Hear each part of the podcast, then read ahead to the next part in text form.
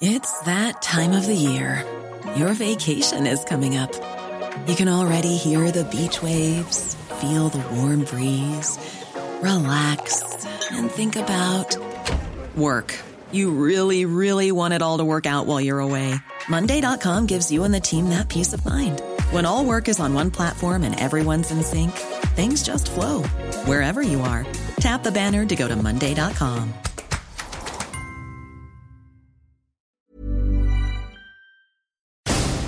Cada noche los expertos se reúnen para debatir, polemizar, desmenuzar a la noticia y a sus protagonistas en una mesa de opinión que saca chispas. Esto es El Heraldo, la silla rota, bajo la conducción de Alfredo González Castro y Jorge Ramos, por El Heraldo Radio. Iniciamos.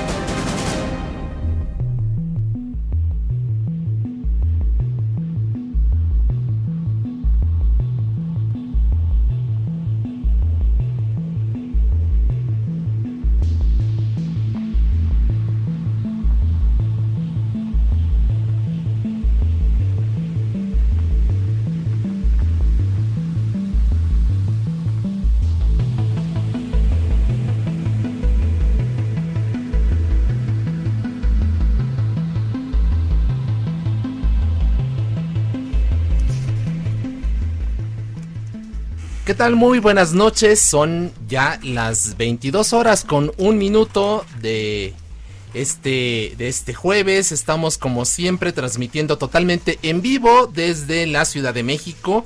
Esta mesa de opinión, el Heraldo de México, La Silla Rota, transmitimos desde nuestras instalaciones aquí en la Ciudad de México a través del 98.5 de FM. También llegamos hasta la ciudad Guadalajara, Jalisco por el 100.3. En Tampico, Tamaulipas nos escuchan por el 92.5 de frecuencia modulada. En Villahermosa, Tabasco por el 106.3 de FM y también hasta Acapulco Guerrero por el 92.1. Como siempre, a nombre de eh, Alfredo González, titular de este espacio, doy la bienvenida esta noche a mi colega y amigo Jorge Ramos. Jorge, ¿qué tal? Bienvenido, muy buenas noches. Isaías, buenas noches, buenas noches al auditorio. Eh, bueno, pues eh, generalmente, Isaías, eh, tenemos aquí en la mesa a, políticos, ¿no? Que se dan hasta con la cubeta. en esta ocasión tenemos un tema más noble. vamos a hablar de, la diabetes. Hoy, hoy es un día muy importante. es el Día Internacional de la, de la Diabetes. Que, bueno, es una enfermedad, para definirla, digamos, es una enfermedad crónico-degenerativa en la cual pues los niveles de glucosa en la sangre se encuentran muy altos debido a que el cuerpo no tiene la capacidad para asimilarlos con la insulina que genera. Existen dos tipos de diabetes. La tipo 1 es de origen genético y aparece generalmente en la infancia o la adolescencia.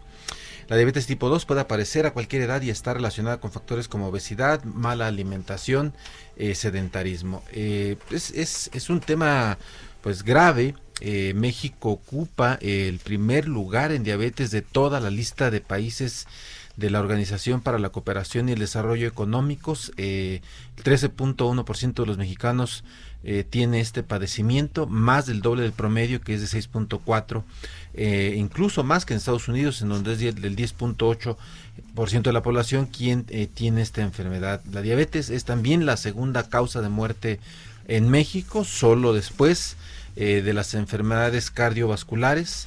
Eh, bueno, además también en nuestro país eh, tiene problemas por las complicaciones asociadas a esta enfermedad, ya que ocupa el primer lugar en amputaciones de piernas, ya que se considera, se presentan casi 20 casos por cada 100 mil personas, más del triple del promedio de países de la OCDE, que es de 6.4. El costo global de atención a personas con diabetes se estima en 3.872 millones de dólares es decir, eh, 707 dólares por persona al año.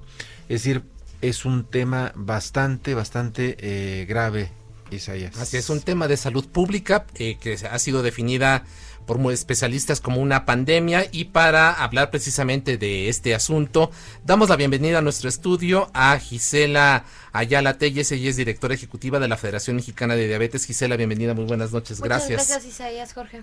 Muchas gracias por aceptar nuestra invitación. Ernesto Krug Llamas, él es titular de la División de Promoción a la Salud del Instituto Mexicano del Seguro Social. Ernesto, muchas gracias, bienvenido. Muchísimas gracias por la invitación. Y estamos en espera de que en unos minutos más se incorpore a esta mesa Ruth Vélez, ella es directora de la Asociación con Diabetes Sí Se Puede.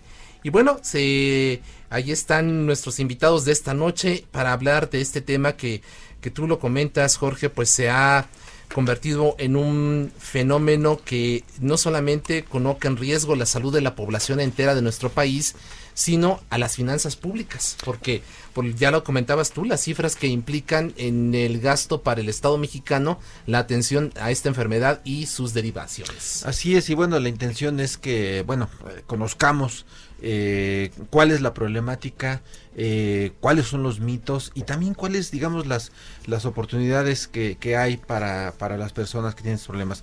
Y bueno, para, para empezar, eh, escucharemos a nuestra compañera Mariluz Roldán, quien nos va a presentar el tema del consumo de azúcar y la alimentación como factores que causan esta enfermedad. Escuchemos, adelante. La diabetes es una enfermedad crónico-degenerativa que de la mano del sobrepeso y la obesidad ha ganado terreno en México, a pesar de las políticas públicas que el gobierno ha implementado desde hace varios años con el fin de disminuir la incidencia de estos problemas de salud. Nuestro país es el primer consumidor de refrescos en el mundo, con un promedio de 163 litros por persona al año. Esto es 40% más que Estados Unidos, que es el segundo lugar con 118 litros, de acuerdo con datos de la Universidad de Yale. Se estima que en promedio una familia mexicana destina 10% de sus ingresos totales a la compra de refrescos, 24% a otros alimentos y bebidas y 66% a vivienda, educación y vestimenta. El consumo de azúcar es uno de los retos que enfrenta la salud de los mexicanos, ya que se estima que hasta 85% de la población rebasa el consumo que recomienda la Organización Mundial de la Salud. Desde 2014 se impuso el impuesto a refrescos y bebidas azucaradas, que es de un peso por litro.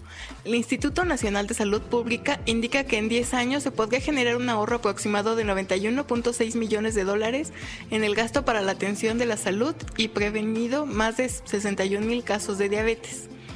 Otra de las estrategias implementadas por las autoridades es el etiquetado frontal de alimentos, que desde 2014 es el sistema de guías diarias de alimentación, el cual no tuvo el impacto esperado porque resultó de difícil comprensión para la gente. Actualmente está en proceso de cambiarse por el etiquetado de advertencia, similar al que se creó en Chile, en el que se alerta con octágonos si un producto tiene exceso de calorías, azúcares, grasas y sodio. Pero con las modificaciones que se quieren hacer a la norma oficial mexicana número 051, también se busca que en el empaque se muestre la leyenda contiene edulcorantes, evitar en niños, así como evitar la utilización de caricaturas, famosos o premios en los productos. La industria ha mostrado resistencia a este cambio de etiquetado, que está en su etapa final de autorización. El pasado 8 de noviembre se publicaron en el Diario Oficial de la Federación las reformas en la ley que se autorizó en el Congreso y el próximo 10 de diciembre termina la consulta que hizo la Secretaría de Economía sobre el tema. Mariluz Roldán, La Silla Rota. Bueno, pues ahí está el, el, primer gran tema y dos cosas que me llaman la atención es tiene que ver con el tema del consumo ¿no? de azúcar pero también el otro que es el del etiquetado, que es, es muy espinoso, eh, ya se dieron los antecedentes. Y bueno, no, sé, eh, me, gustaría que escucháramos eh, primero a Gisela Ayala, que nos platicara cuál es su punto de vista sobre este tema. Pues mira, muchas gracias por, por nuevamente por la invitación.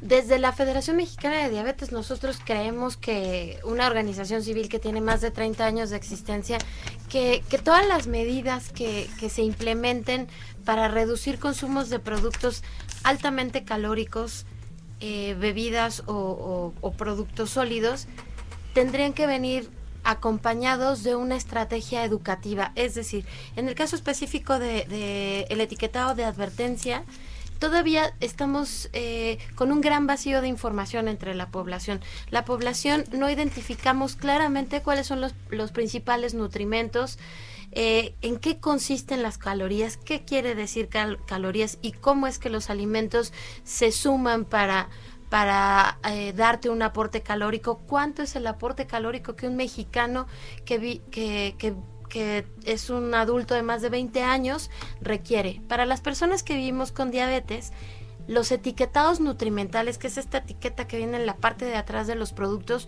son una herramienta valiosísima. Y quienes vivimos con diabetes, sobre todo diabetes tipo 1, que relacionamos lo que comemos con la cantidad de insulina que nos ponemos, es valiosísimo pero justo porque recibimos una educación para utilizar esa herramienta en nuestro beneficio.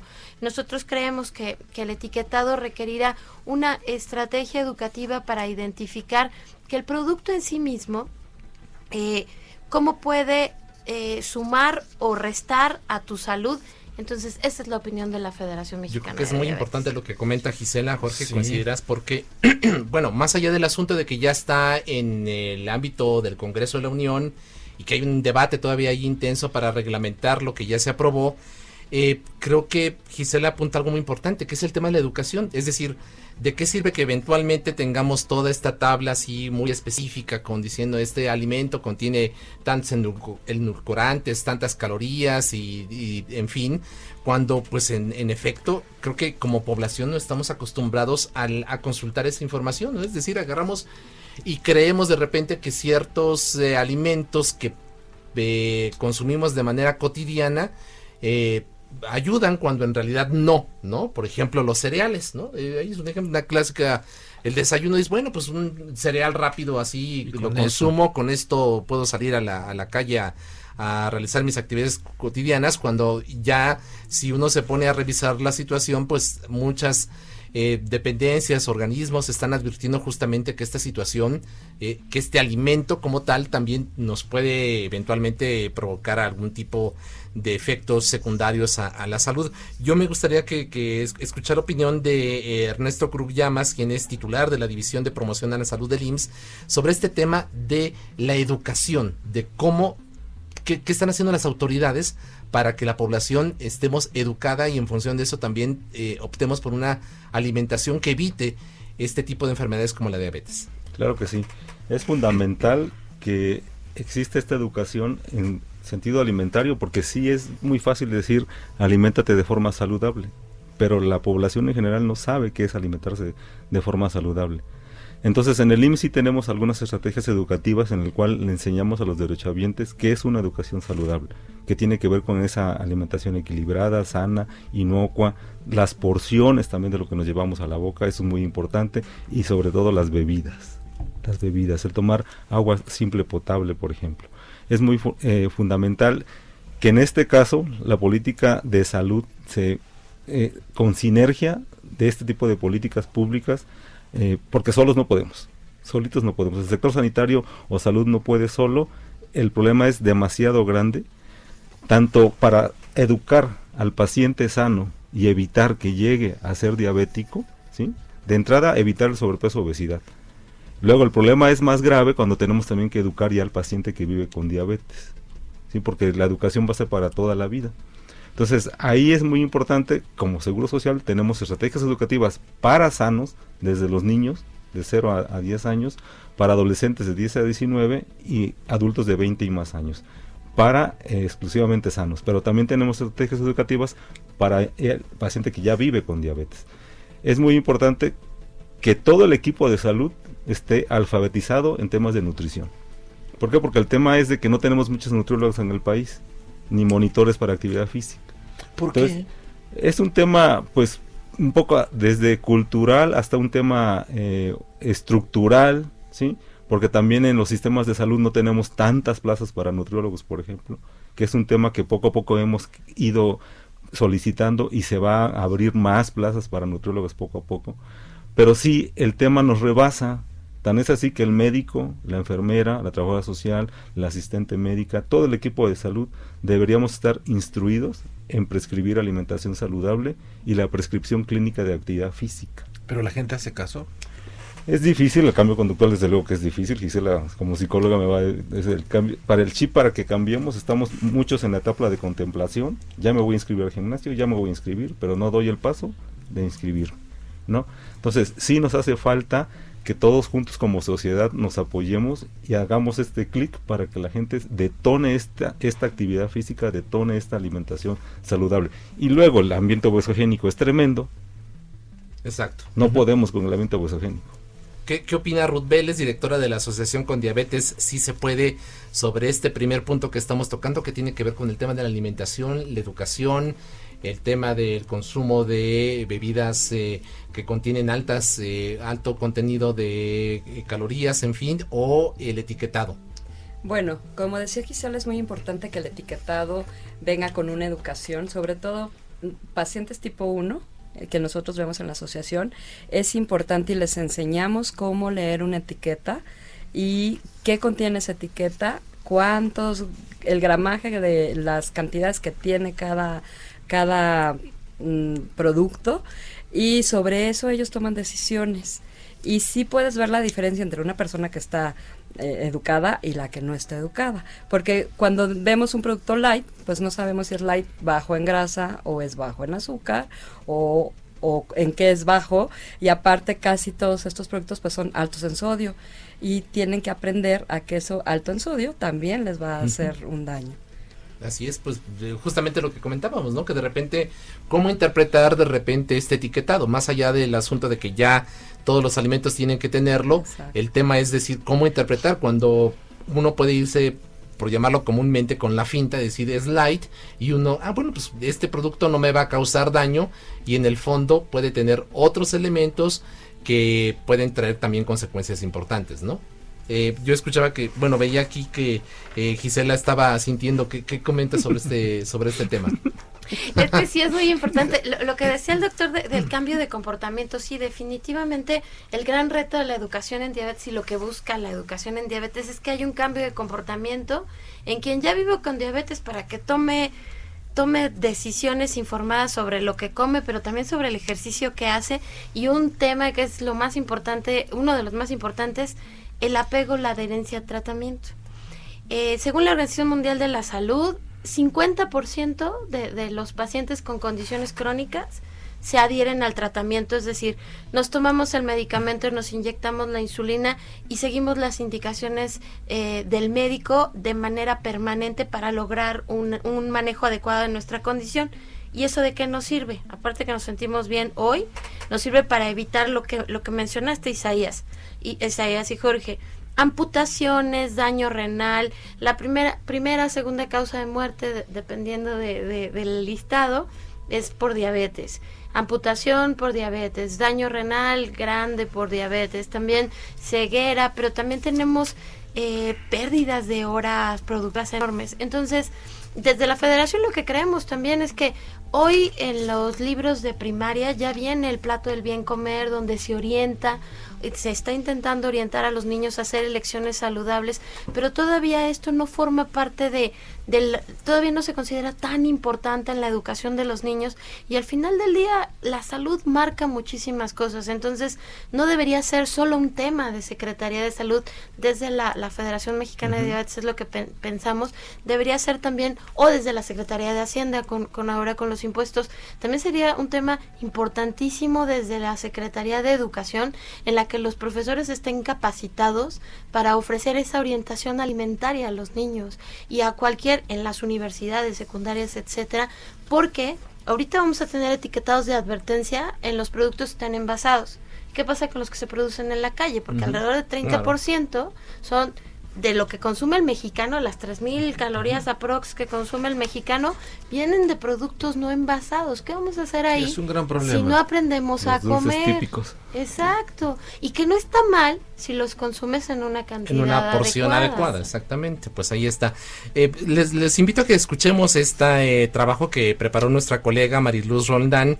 Ya lo decías tú eh, un poco en esta intervención, Gisela, el tema de las complicaciones, porque al final de cuentas también eh, se detecta, como tú bien lo comentas, pues ya eventualmente se está en un tratamiento, pero desgraciadamente quizás mucha gente no lo sigue y esto provoca una serie de complicaciones eh, muy desafortunadas, no solamente para la salud del, de quien la padece, sino eventualmente incluso en términos de gasto para el Estado, lo que implica atender estas, estas derivaciones de, la, de esta enfermedad. Si les parece, escuchamos a Mariluz Rondal y volvemos a este debate en esta mesa de opinión esta noche.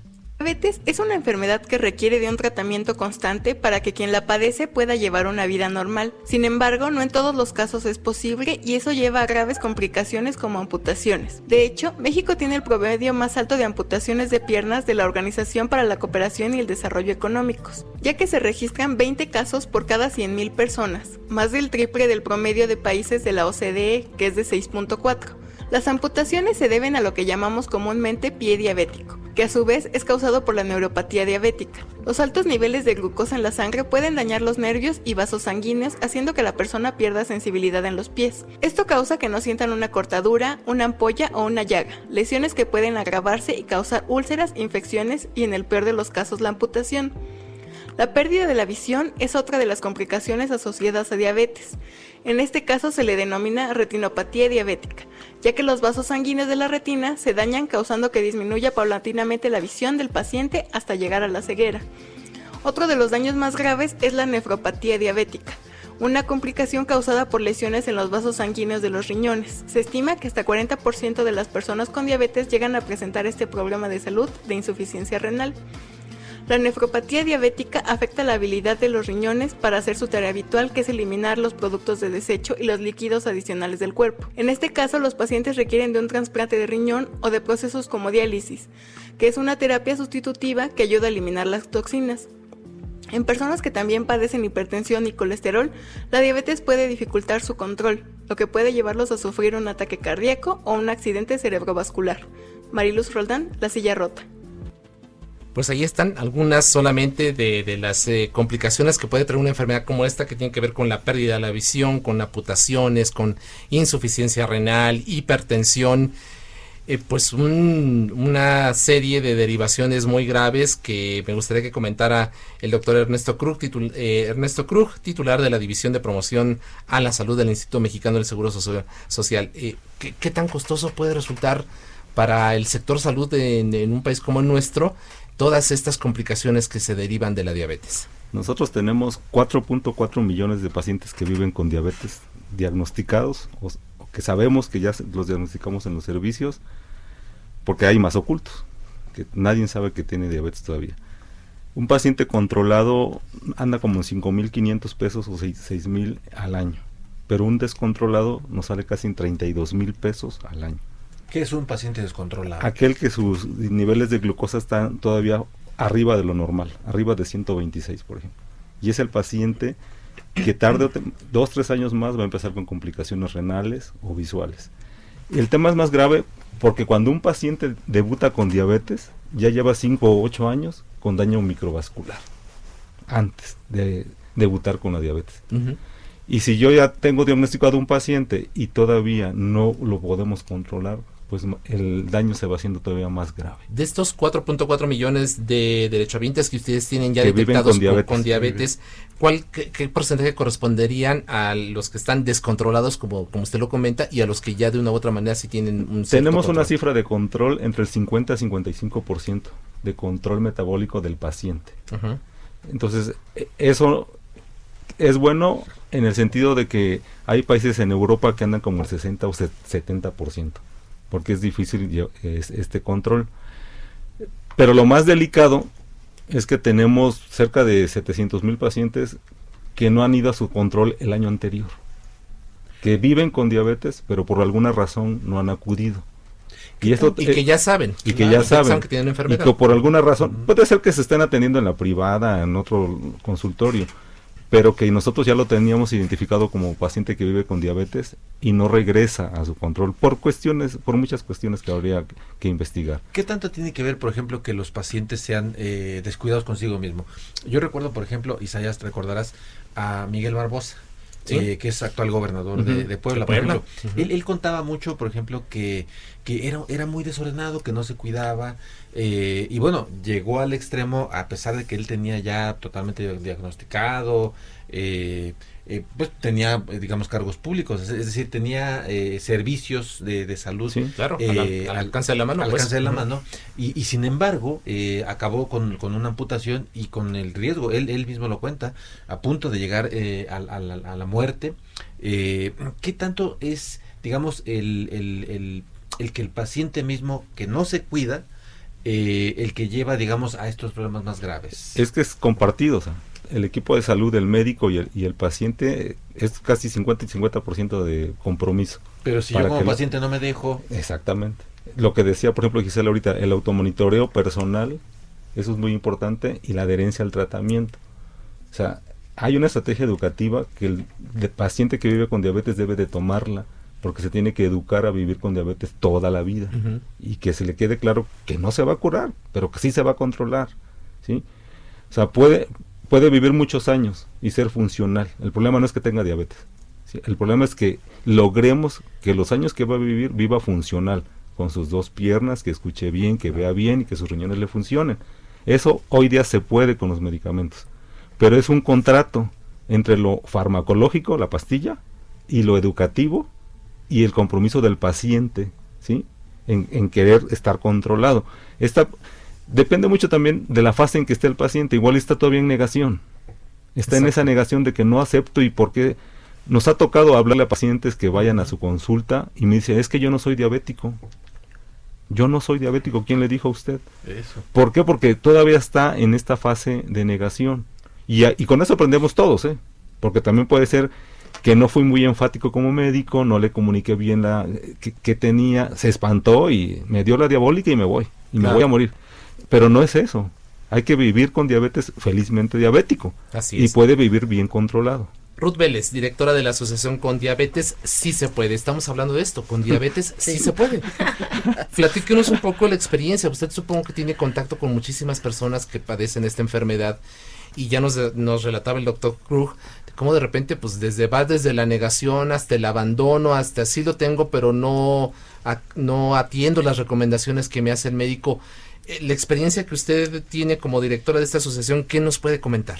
Bueno, yo creo que es muy importante que tengan una intervención psicológica. Yo creo que cuando dan el diagnóstico los médicos es un shock para el paciente, para la familia también, y tienen que pasar este proceso de duelo, como decía el doctor, y la intervención psicológica en ese proceso de duelo como un acompañante eh, del psicólogo con el paciente y el familiar es sumamente importante, eh, importante para que después venga esa adherencia al tratamiento. Sabemos que las fases del duelo pues son la negación, ¿no? el enojo, la depresión, eh, cuando ya empiezan a negociar y después aceptan. Y en esa aceptación entonces ya puede venir, eh, podemos llamar resiliencia en, en los familiares y, y en el paciente, y entonces es cuando empiezan a adherirse y pueden educarse de una manera óptima en diabetes porque ya entonces como lo están aceptando, toda la educación que nosotros le podamos dar la van a recibir de una manera positiva. Así es. Claro, como usted señalaba claramente, eh, y como se llama justamente su asociación, sí se puede, Sí, ¿no? sí, sí. Eh, yo me enteraba, por ejemplo, que la escritora Elvira Sastre, ella es este paciente diabética, y lo que ella relata es que dice, es que la diabetes se puede vivir perfectamente con ella. Y puedes, eh, eh, absolutamente, lo que tienes que hacer es cuidarte, eh, salud, este, Atender las recomendaciones es. de los médicos. de los en- médicos, en fin. Eh, pero bueno, eh, Isaías, Vamos, si les parece, vamos a hacer una pequeña pausa brevemente. Volvemos, por supuesto, a esta mesa de opinión de la silla rota y el Heraldo de México. Y hablaremos después de la, de la pausa sobre los mitos que hay también en torno a esta, a esta enfermedad y también sobre las, es la esperanza, porque también hay que verlo de manera positiva, los nuevos tratamientos y toda esta nueva expectativa que se está creando para poder hacer frente a una pandemia como la que podemos describir en México a través de esta enfermedad. Volvemos después de la pausa.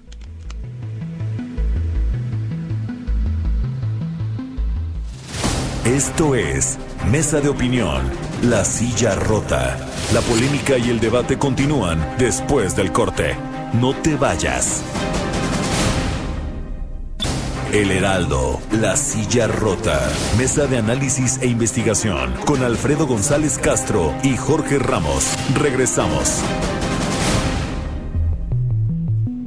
Regres- Regresamos a la mesa de opinión, el Heraldo de México, la silla rota, a nombre de Alfredo González, titular de este espacio. Esta noche le saluda a su servidor Isaías Robles y, como siempre, está con nosotros nuestro colega y amigo Jorge Ramos. Jorge, De nueva cuenta, damos también, por supuesto, la, eh, el, saludo a nuestros invitados esta noche, a Ruth Vélez, directora de la Asociación con Diabetes Sí Se Puede, Gisela Ayala, directora ejecutiva de la Federación Mexicana de Diabetes, y al doctor Ernesto Krug, titular de la División de Promoción a la Salud del Instituto Mexicano del Seguro Social. Así es, bueno, y ya hemos hablado un par de, temas. La verdad es que el, tema, el asunto de la diabetes tiene muchas aristas, pero bueno, tratamos de de ir sobre las fundamentales. ¿eh? Y en, esta, en este momento vamos a escuchar a nuestra compañera Ingrid Silva, quien eh, nos va a hablar acerca de este asunto de cuáles son los mitos en torno a la diabetes. Adelante. Mitos de la diabetes. Al ser una de las enfermedades de mayor prevalencia, no resulta extraño que la diabetes esté rodeada de mitos. Los mitos tienen un papel central en la conformación de la imagen de la enfermedad, pues pueden transmitir información, crear estereotipos, falsas promesas o bien fatalismos. Por ello, el peligro de los mitos de la diabetes surge de la dificultad que tienen las personas que viven con la enfermedad para acceder a información confiable y que no perjudique su estado de salud. Los mitos más comunes en torno a la diabetes son 1. No se puede hacer ejercicio. Parte importante del tratamiento de la diabetes es hacer ejercicio para regular los niveles de glucosa en sangre y el peso corporal. Las personas con diabetes sí pueden hacer ejercicio. 2. Comer muchos dulces causa diabetes. La diabetes es una enfermedad multifactorial que implica factores genéticos, hábitos de alimentación y hasta otros que se han considerado como desconocidos. Por lo anterior, ya sean dulces u otros alimentos o bebidas, si se consumen en exceso conducen al sobrepeso y obesidad, factores centrales en el desarrollo de diabetes mellitus. Así, los dulces y cualquier alimento consumido en exceso puede ocasionar la enfermedad. 3. Los sustos provocan diabetes. Ni el estrés, ni el enojo o un susto pueden causar la enfermedad, pero sí el descontrol de los niveles de azúcar. Lo que ocurre es que en ocasiones las personas no presentan síntoma alguno, pero la enfermedad ya se ha establecido y su diagnóstico puede coincidir con un susto, un enojo o estado de estrés que generaría adrenalina, una hormona que actúa en contra de la insulina y que da como resultado que los niveles de glucosa se disparen. 4. No se pueden comer carbohidratos. Las personas con diabetes sí pueden consumir carbohidratos como parte de un plan de alimentación equilibrado y saludable. La clave está en la calidad nutrimental del alimento o tipo de carbohidrato y el tamaño de la porción recomendado siempre por un especialista. 5. La insulina es mala. La insulina no causa ceguera, tampoco afecta el peso corporal o causa adicción. El temor surge por casos específicos en los cuales se utilizó el tratamiento de forma inadecuada. Ingrid Silva, con información de sumédico.com. Bueno, pues ahí están eh, los mitos principales. Doctor Ernesto Krug, eh, titular de la División de Promoción de la Salud del IMSS, eh, ¿qué nos puede comentar sobre estos mitos? que si el, un susto, en fin, ¿qué nos puedes comentar sobre esto?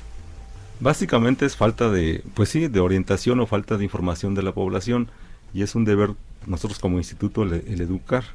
Básicamente tenemos que dar a conocer las medidas de prevención y básicamente los factores de riesgo, el principal es sobrepeso obesidad. Y el 70% de nuestra población o tiene sobrepeso o tiene obesidad. Y el sedentarismo como, como factor de riesgo. Lejos de lo de la genética, que en su caso podríamos modificarla, haciendo ejercicio y alimentarnos bien. Los mitos pues son esos es, mitos, en realidad no tienen fundamento científico, ¿no? Los factores de riesgo ya están bien descritos y en nuestro país pues sobrepeso, obesidad es uno de los principales y la mala alimentación, el no hacer ejercicio, básico. Básicamente. Eh, Ruth Vélez, directora de la Asociación con Diabetes, sí. A ver, hablemos de los mitos. Bueno, en primer lugar yo diría que uno de los mitos o, mal información es que diabetes tenemos que separar diabetes tipo 1 tipo 2 porque la diabetes para empezar. Em, ajá, para empezar. La diabetes tipo 1 aunque coman dulces o no coman dulces, va a dar en cualquier momento porque es otras causas inmunológicas y otras causas que todavía no se saben que da eh, este tipo de diabetes. Entonces, aunque coman dulces, hagan o no coman dulces, hagan ejercicio, no hagan ejercicio, o coman sano o no coman sano, de todos modos va a dar la diabetes tipo 1. La tipo 2 pues sí tiene que ver con estos factores. Eh, otra de las cosas es la insulina. Si la insulina fuera mala, las personas con diabetes tipo 1, que su único medicamento es insulina, pues no estarían bien y no vivirían tantos años como viven bien, ¿no? Entonces la insulina pues creo que no tiene nada de malo, al contrario. Eh, y como decía en la cápsula, sí eh, es coincidencia que a lo mejor ponen la insulina cuando ya bien tienen una complicación. Así es. Y, Gisela la directora ejecutiva de la Federación Mexicana de Diabetes, más allá de estos temas que se abordaron en esta cápsula sobre los mitos, también durante el corte hablábamos de otros asuntos muy importantes que tienen que ver, eh, en primera, por ejemplo, con el tema de la capacitación, ¿no? El personal médico que, que tiene el primer contacto cuando se diagnostica a la persona con, con la enfermedad, lo importante que puede tener para orientar justamente y garantizar lo que comentábamos en la mesa con, con el doctor Krug y también, eh, por supuesto, con eh, Ruth, que tiene que ver con el hecho de que la persona pueda adherirse y, y hacer suyo este tratamiento para tener una vida de mucha mayor calidad, ¿no? Claro, la, la el equipo ideal para atender una condición crónica como es diabetes que toca todos los puntos de tu, de tu vida, porque además ya vimos que si progresa puede tocar todos los órganos de tu cuerpo, es un equipo multidisciplinario, un equipo que si bien si tiene un médico, por supuesto, y preferentemente un especialista como el médico internista o el endocrinólogo, también tiene un licenciado en nutrición, un psicólogo, preferentemente un preparador físico y un equipo de salud que no solamente trabaja hacia el paciente, sino que se comunican entre ellos. Hay algunos modelos en el país que tienen ya esta atención multidisciplinaria, pero es un equipo muy grande que, es difícil de replicar hasta donde, hasta donde entendemos en la Federación Mexicana de Diabetes.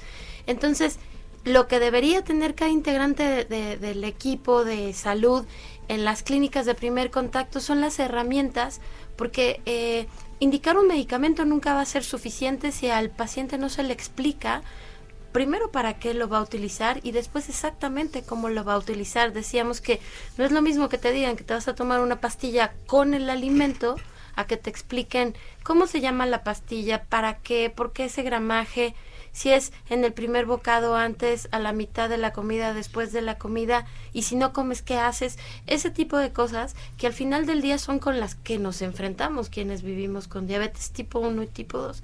Entonces, las enfermeras, las nutriólogas necesitan capacitarse en toda la batería de tratamientos que existen hoy, pero también en algo que es muy importante, que tiene que ver con el apego al tratamiento, que es como la comunicación efectiva médico-paciente. Entonces, eh, sí hay una enorme cantidad de pacientes con diabetes, pero también si no empezamos ya con, médicos capacitados que hagan frente a lo que está pasando, creo que, que los costos que ya refería el doctor, el doctor Krug sobre complicaciones son enormes pero van a seguir siendo cada vez más porque se están diagnosticando al año 100 mil pacientes nuevos, doctor. 136 mil. 136 mil. 136 mil pacientes en este fin de 2019. Y cada vez más pequeños, ¿no? A veces. En el caso, por ejemplo, de diabetes tipo 2, se, se, antes eh, se estimaba que el factor de riesgo se sigue estimando mayor de 35, pero tenemos obesidad en niños muy pequeñitos y eso promueve diabetes tipo 2 en un chiquitín que también tiene hipertensión y que puede desarrollar complicaciones si no está bien atendido. Entonces, creo que, que la, capacitación de los médicos, porque también se, nuestro nuevo gobierno dice que vamos a tener un, un servicio, eh, un sistema de público de salud mucho más eficiente. Gran parte de la eficiencia... y, y, y, que son eficientes y, te, y dan el tratamiento que el paciente requiere, pero si el paciente no va a utilizar bien el medicamento que se le va a dar, será una inversión estéril. Nuestro sistema de salud no estará utilizando bien sus dineritos. Doctor Ernesto Kur, ¿qué opina sobre, sobre estos temas? Si hay una comunicación efectiva eh, con entre el, personal médico y el paciente de, y hay capacitación, por supuesto, en el personal. Pero es el equipo de salud completo, no nada más el médico. En, el, en, el, caso del Seguro Social, la mayoría de las clínicas tienen médicos especialistas en medicina familiar y que tienen esta formación para poder establecer un diálogo con el paciente pues asertivo. Desde luego que sí podemos tener algunos errores, pero eso se subsana con cursos que tenemos de actualización continua para los médicos familiares, también para nutriólogos y también para trabajadores sociales. Es un trabajo continuo, arduo, de mantener capacitado pues al menos al 70-80% de nuestros médicos al día que estén con esto. Y esta parte de la comunicación asertiva, ¿no? Que también es un tipo de, pues, aconsejamiento, ¿no? Consejería directo con, con, el paciente. Y sí, e, es, el reto es enorme, es enorme, enorme, enorme, pero sí estamos en ello y estamos conscientes y por eso tenemos cursos de actualización para todo el equipo de salud. De estos 136 mil, perdón, eh, Jorge, de estos 136 mil pacientes nuevos diagnosticados al año, eh, ¿cuántos son, por ejemplo, pequeños? Porque vamos de este fenómeno que cada vez con... con... El 90% son mayores de 20 años. El 90% mayores de, de, 20 años. Que es la diabetes tipo 2. ¿Y cómo podemos darle la vuelta a, a este drama que cada vez eh, se está haciendo eh, más, más grave. Es decir, eh, antes la diabetes estaba en los niveles más arriba, digamos, de enfermedades como causa de muerte, y ahora está ya en el 1 2, según la, tabla que, revisemos. ¿Cómo darle la vuelta, doctor? Aumentando la cobertura de educación a sanos, a sanos desde niños. Y, el, y la educación empieza desde que la mamá está en el control prenatal, desde ahí desde la lactancia materna, el que la, la, mamá no gane más peso del que debe de ganar, de que tome ácido fólico, que el niño nazca con su peso adecuado, que vaya a sus controles el primer año de vida, ¿sí? Y desde ahí empezar a intervenir con el niño. Y desde luego que los papás tengan cursos para llevar un buen crecimiento y desarrollo del menor en, en ese grupo, ¿no? Luego los niños eh, en primaria también, ¿no? También es educar y educar y esta parte de también eh, mejorar las, la currícula de la escuela, desde luego que sí, el prescribir la, la, alimentación correcta y también la actividad física. Pero en la medida que aumentemos la cobertura de educación a sanos, no a enfermos, a sanos, vamos a tener mejores este índices de salud. Prevención. Prevención. Prevención, Ruth, ¿no? Sí, sí, sí. La prevención es un elemento fundamental. Sí, prevención en diabetes tipo 2 es fundamental en diabetes tipo 1 no podemos prevenir. Entonces, pero sí podemos prevenir eh, secundarios, las complicaciones secundarias, con educación igual. O sea, sí se puede dar la vuelta, como dice el nombre de su asociación. con diabetes sí se puede, sí. Diabetes tipo 1 lo que hacemos es educarlos para que no tengan complicaciones ni agudas ni crónicas. la otra sí podemos prevenir, que con, como decía el doctor Gisela, con educación desde chiquitos, con los mismos pacientes de diabetes que ya tienen diabetes, ellos pueden ser un agente de cambio en sus familias y con todo su contexto, ¿no? Y, perdón, y en promoción de la salud el, el entorno cuenta mucho. Exacto. O sea, no podemos modificar nada más al individuo como tal si, si el entorno está mal. Si la familia sigue llenando el carrito de comida chatarra, pues la familia se va a comer toda esa comida en la casa del diabético del paciente que vive con diabetes. Claro. Y dice, no, es que le dio a mi papá, le dio a mi mamá, a mí no me va a dar. está ahí en la genética de la casa, ahí en la, mesa. Ahí está la diabetes. Eh, doctor, eh, hace unos momentos usted nos comentaba eh, justamente los costos, ¿no? Hablábamos ya de cifras muy específicas, 4.4 millones de derechohabientes diagnosticados que viven con, con este problema. que nos decía usted que para quienes estén controlados entre 5 y 6 mil pesos al, al año y esta cifra se puede disparar hasta los 32 para quienes no, no tienen un control de la enfermedad. ¿Hay una cifra global que usted nos pueda indicar que por lo menos en el IMSS implique justamente la atención a esta enfermedad? En este momento no, no te la puedo dar, pero a mí cuando me preocupa más el costo social. Cuando rompes una familia, la dinámica familiar se rompe por completo cuando hay un paciente complicado o amputado en la casa. Y ese costo difícilmente lo medimos. Y ese es más grave. Es incuantificable, de hecho. Sí, porque dejan de trabajar la mamá, el hermano, el hijo por cuidar al paciente. Y se rompe la dinámica. Y si no tiene y, si no tiene seguro social, Así es, mucho peor el asunto. Pero el drama, perdóname, perdóname, el, el, drama también es que esa amputación, esa ceguera, pudo haberse prevenido. En, en un paciente que fue diagnosticado con diabetes tipo 2 y que fue dejando, fue dejando. Eh, los, los eh, niveles de glucosa estaban elevados, pero pues quizá no tanto y fue dejando y fue dejando hasta que definitivamente pues ya no pudo dejar más, ¿no?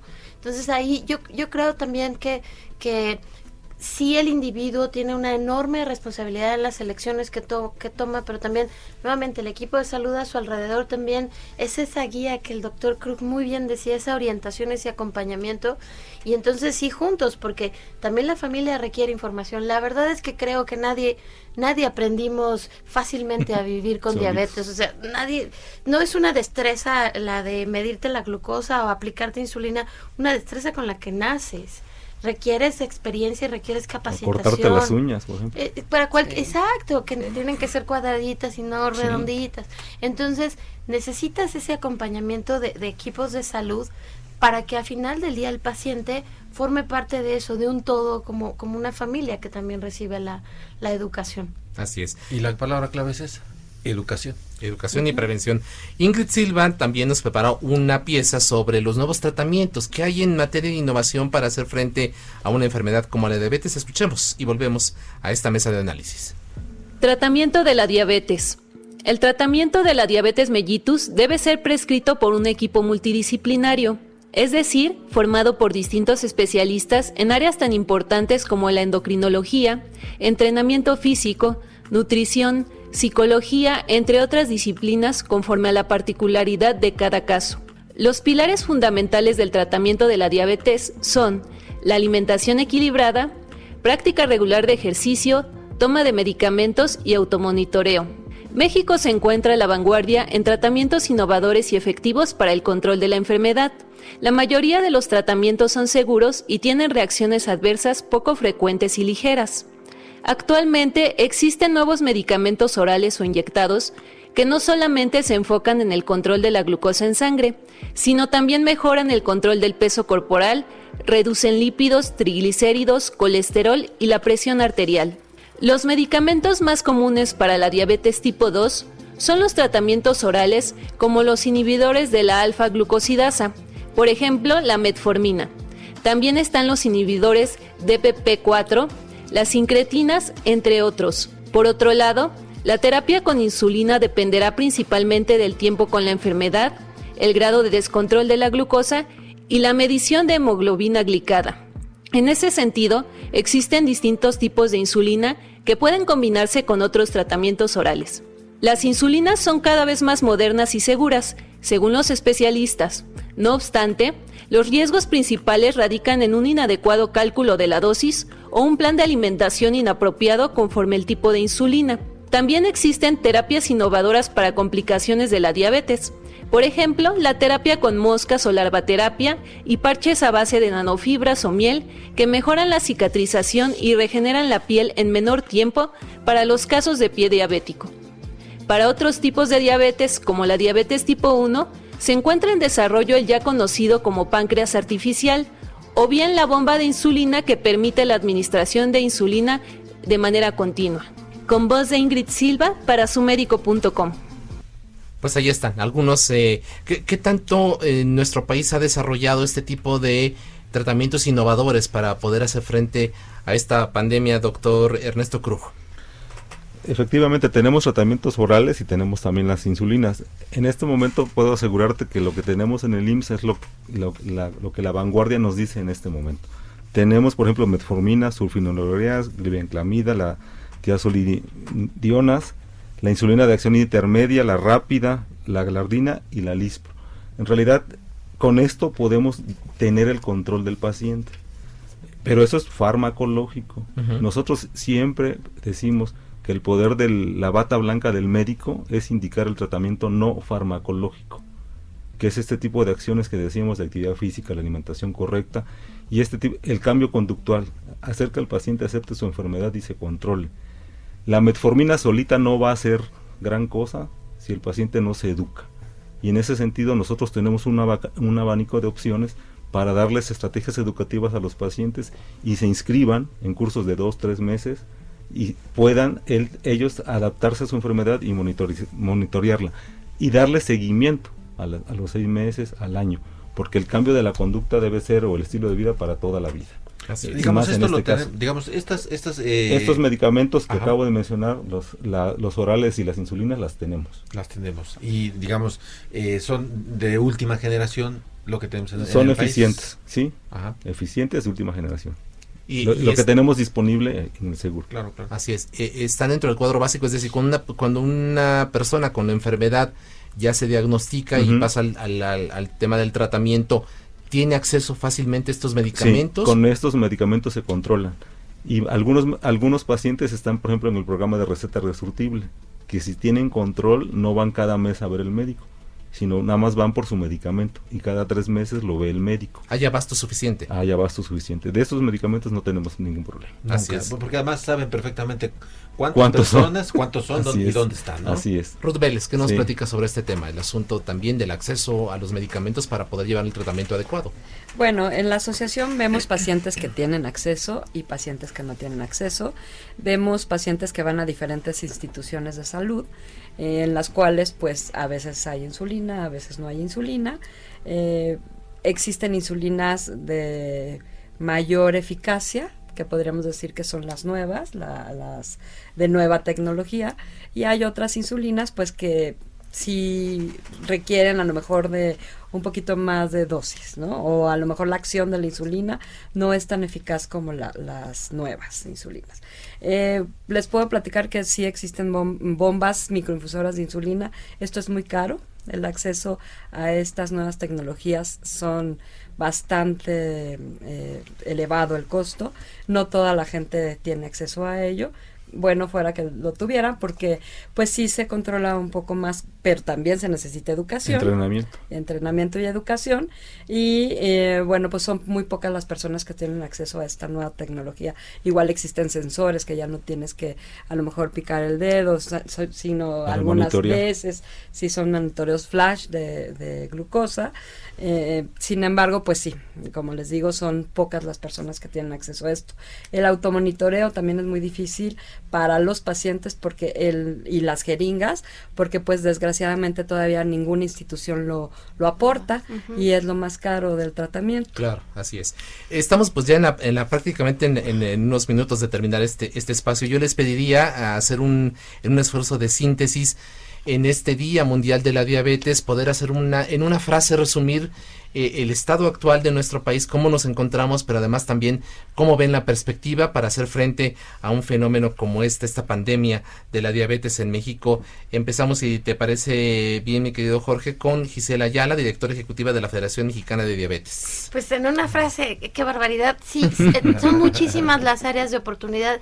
Efectivamente, sí, eh, eh, tenemos una enorme cantidad de, de- de medicamentos ya aprobados en el cuadro y que se están ofreciendo, pero hay que recordar que el paciente con diabetes necesita un tratamiento individual, individualizado y qué bueno que tenemos tantos medicamentos, pero de pronto sí necesitaríamos mayor capacitación para que la insulina y el medicamento ideal vaya para ese paciente ideal y pues educación, educación no solamente para el paciente y la familia, sino también para todo el equipo de salud sería mi reflexión en el Día Mundial de la Diabetes, familia y diabetes es el lema de este año. Así es, Ernesto Cruz, doctor.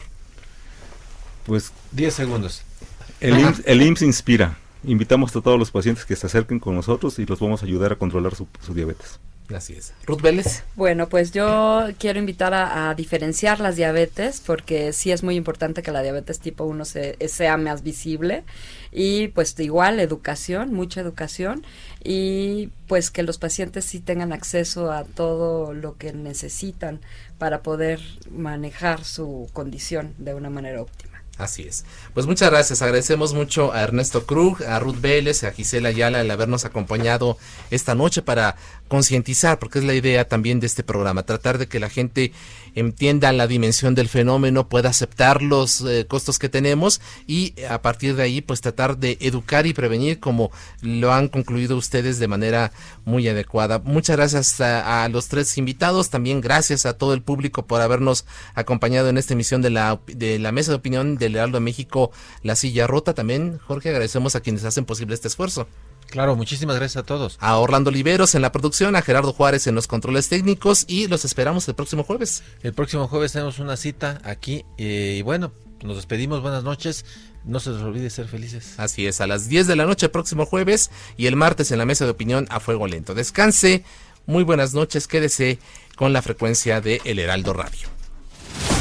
La polémica por hoy ha terminado. Te espera el próximo jueves para que, junto con los expertos, analicemos la noticia y a sus protagonistas. Esto fue El Heraldo, la silla rota.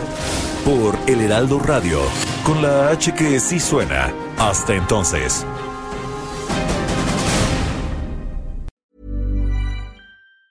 Planning for your next trip? Elevate your travel style with Quince. Quince has all the jet setting essentials you'll want for your next getaway, like European linen, premium luggage options, buttery soft Italian leather bags, and so much more. And it's all priced at 50 to 80% less than similar brands. Plus, Quince only works with factories that use safe and ethical manufacturing practices. Pack your bags with high-quality essentials you'll be wearing for vacations to come with Quince. Go to quince.com slash trip for free shipping and 365-day returns.